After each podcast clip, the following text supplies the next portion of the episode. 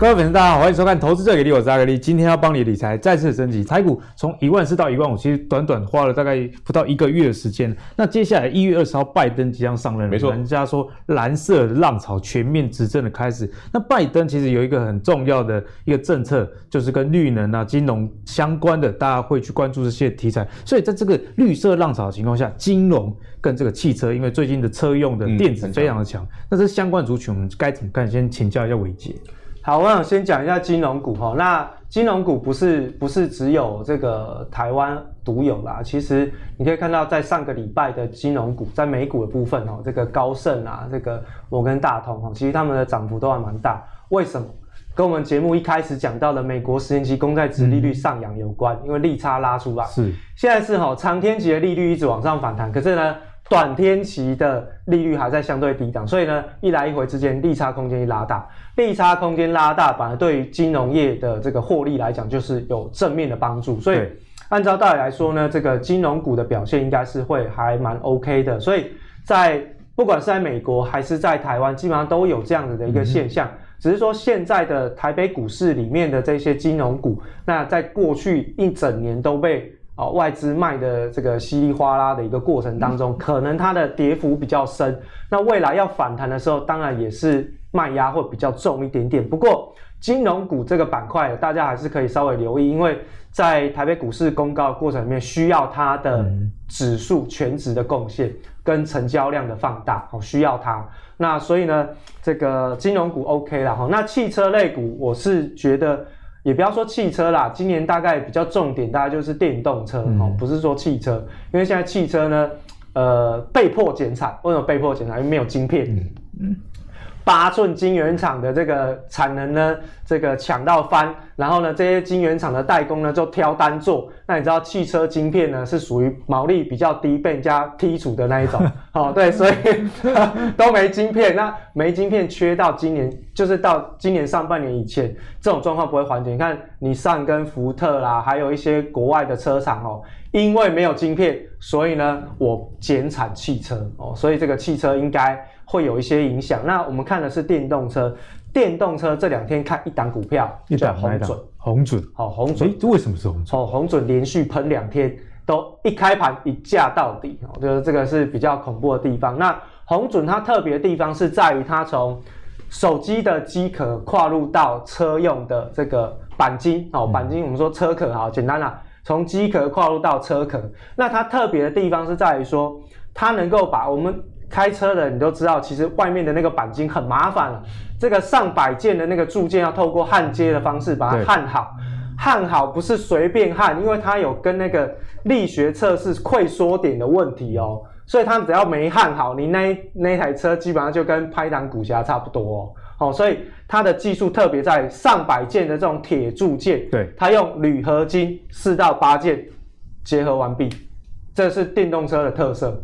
那它打入的这种 B N W 的供应链，那它既然能够打入到 B N W 的供应链，代表未来它跟至少它跟 B N W 的合作会比较长期，因为车车用的产业是这样，你一旦被认证之后 One 你一旦被认证，我合作长期的都非常长期。车厂就是一个很封闭的系统，对，它很封闭哦，你要么你就永远进不去，那么一进去之后，你就变成他们永远一辈子的伙伴了，就变成是 Brotherhood 的概念了，哦，所以。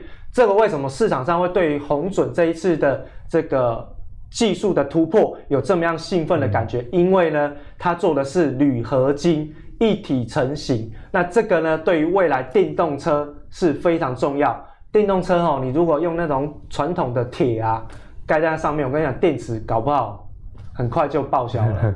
那如果是用轻量化的铝合金去进行展现，如果一台车可以轻个上百公斤哦，对于电池的续航力道来说是有很大的帮助的，所以这个为什么这一次的红准变成是一个市场上的明灯？嗯、但是呢，我必须要提醒哦，现在的电动车虽然说拜登政府执政之后，它的方向在这边，但是呢，它规划的不管是在绿能或者是在电动车的这个领域当中，都是至少五到十年以上的一个长期规划。所以代表它会变成是未来的一个趋势，那这个长期趋势不是你短线看到股价去涨去追，你就能够一定赚得到，不是哦。因为它先反映题材面，对，未来它还要慢慢怎样，慢慢的从基本面告诉你这个获利，然后呢，红准除了跟 B N W 会不会呢，跟其他的，比如说像它也打入了 Apple Car 的电动车供应链，它呢这个连 Tesla 也说要来跟它用，如果啦，我说这个都是未来我们举个例子，对，如果是这样。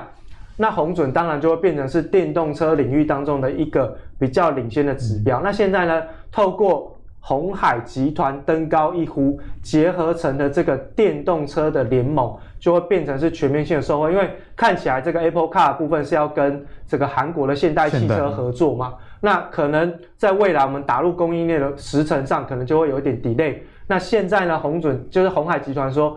明年第一季之前，你给我生产出第一台电动车，就是属于鸿海集团的电动车。哦，好啦，那现在一生产出来之后，是不是真的能够如同市场上所想象的，出现了一个属于台湾本土在地化的电动车的聚落产业聚落？哎，这个很重要，就像半导体一样。对，大家记得之前工具机在涨那一波吼。大家为什么会去报台中大肚山下的故事？你知道？因为那边就是工具机的聚落，一整挂都是。然后为什么现在美国要去找台湾，要来找台湾的半导体？因为半导体在竹科以台积电为主，有一个半导体的聚落。那如果未来在台湾有一个电动车的聚落，哇，那不得了！可能在整个亚洲区。我们的制造能量又这么的强，嗯、那么甚至呢，就近有半导体的资源，然后呢，有一些电子零组件的供应，其实，在台湾的整个岛内会变成是一个未来科，就是变成是科技岛的延伸。对，这个是画饼画的比较大。我老实讲，画饼画的比较大。可是短线上面，电动车这个趋势，大家特别留意。那你要怎么切入？你说短线股价涨多啦，我没办法跟，怎么办？没关系啊，不要紧张啊。好公司碰到。烂就是碰到坏事的时候，它股价会修正，股价会修正，你只要掌握对方向，嗯、你知道它在涨什么，对，你就进去捡便宜就对啦。对所以你也不要紧张啊，对不对？涨就让它涨，总是股价会有修正的一天啊。你看上上次来的时候讲的啊，这个正达啦，哦，广宇啊，哦，这个哦，这个以盛 KY 啊，是不是都在整理？对不对？就开始进行了整理啊，整理真的就是等下一波机会来临的时候再去推升它。那下一波什么？下一波就是等我们上车的时候啊。所以你不要紧张说啊，电动车，我是先跟大家讲，电动车跟洁净能源这个区块，嗯、它是一个长线题材，不要紧张，它会很快结束，不要当不会很快结束。所以呢，有机会，那只是说真的碰到坏事情发生的时候，你敢不敢进场？我举个例子好了，稳懋。哎，上个礼拜说啊，我这个毛利率受到汇损的影响啊，要要调降毛利率啊，跌了一天之后，隔天呢涨停板了，这叫什么？利空不跌。嗯，所以操作股票永远都在看什么？利空不跌。那大力光，我提醒大家，大力光可以去留意，为什么？因为它现在好像看起来所有的利空都聚集在今年第一季，它的股价有没有跌破去年十月份的低点？到目前为止没有。到目前为止没有，但是我不是说你马上跳进去，不是，好，不是，是它未来还有一段时间要酝酿。那你说啊，短线在破低怎么办？那、啊、破低就破低，反正你等它。我告诉大家，大力光现在回撤一个位置，十年线哦，已经跌到快十年线了。它从上 市到现在为止，第一次回撤十年线，你觉得这个位置重不重要？好、所以这个就是利空不跌嘛。好，那如果说利空测试不断一直测试。十年线守得住，诶，大立光搞不好在今年的下半年，或者是在今年的第三季、第四季旺季来临之前，会不会看到它出现利空不跌之后的蜕变？哦，这个就是我们要留意的地方。所以操作面利空不跌嘛，你看到利空，大家都会害怕。嗯、我说操作股票的人其实都很变态，你知道吗？要去抗什么？抵抗人性？什么人性？看到利多不要追，要冷静；然后看到利空不要害怕，要进场。我这很难的，操作股票的人就是要变态。不够变态，可能就没有被市场吞噬。好啦，所以根据伟杰这个言论，大家如果亏钱的话，你也不要太难过，至少你不是变态，好不好？可是呢，也要 echo 一下伟杰，就是有时候我们产啊节目在讲产业面的东西，常常就有观众最近收视率比较好，常常在就在下面留言了，说啊你可是你讲的那股票现在就在跌啊，嗯啊这反而不就是大家进场或者是去思考下一步的好机会吗？如果呃讲的股票就一定是一直涨的话，那其实对大家这个获利也不见都有帮助了，提供给大家作为一个参考。那最后问一下闵漳，在金融啊或电动车甚至是汽车这一块，我们该怎么样去看待？好，我觉得金融族群哦，我向来把金融族群当做一个指标来指标来看，因为这个在台北股市太重要了。金融股哈，如果有兴趣参考的朋友们，直接画周线就好，因为金融股没人做短线的哦。如果你要做短线，你就去做别的股票哈。金融股哦，一定是看周线以上哦，甚至有人看月线的。但金融股这一波是台北股市整个所有的族群里面涨幅相对小的，所以它你看台北股市已经创新高这么多次了，金融股连去年四五月份的高点都没过。可是你要留意哦，当台北股市继续推升的时候，多头一定会轮金融。扎板的代志啊那样，但是如果轮到金融的时候，你要特别小心，因为它很有可能出现最后一棒。最后一棒，对，最后一棒，就是每一次哈多头都很好玩，多头就是这样子哦，因为多头资金够，很够的充足下状况下，那什么时候多头会结束？就是我们刚才讲说，哎，怎么样在股票上游泳嘛？记得他会把所有你能想到游泳池大的小的都游完了，全部游完，对，全部涨完，都涨一轮。那每一次这个族群，大概十之八九都会出现最后一棒的效果。所以这里算是儿童池的概念。对，这个就是一个对，就是已经 K 到波比跟狼 K 了嘛。你要讲讲证券金融嘛，每次涨到证券股就挂嘛。那金融股也有类似的效果。但是哈，我要先讲哦，金融股如果你喜欢的朋友们，请记得把它当长线操作，把它当存股的概念会比较好。会比较好，因为金融族群毕竟跟其他股票很不一样，它这是一个，你看嘛，现在每年出现呃国泰富邦今年又赚多少钱，发多少个月的年终，可是金融股嘞还在那儿，那股价就是还在那儿，对富邦也是还在那儿，所以这个大家不要觉得奇怪，可是它就是一个推升指数的最后一棒的效果，所以如果未来这几个月出现你看金融股很强的时候，大家记得哦，你看其他的族群有没有突然有人偷跑，如果有的话，小心。你的安全性，步步为营，步步为营。那另外哈，汽车的部分，汽车这个很好玩。大家讲那么多汽车的股票啊，其实你去看哦，这个族群这档股票，裕隆前阵子很强嘛，最近在修正，今天又大跌哦。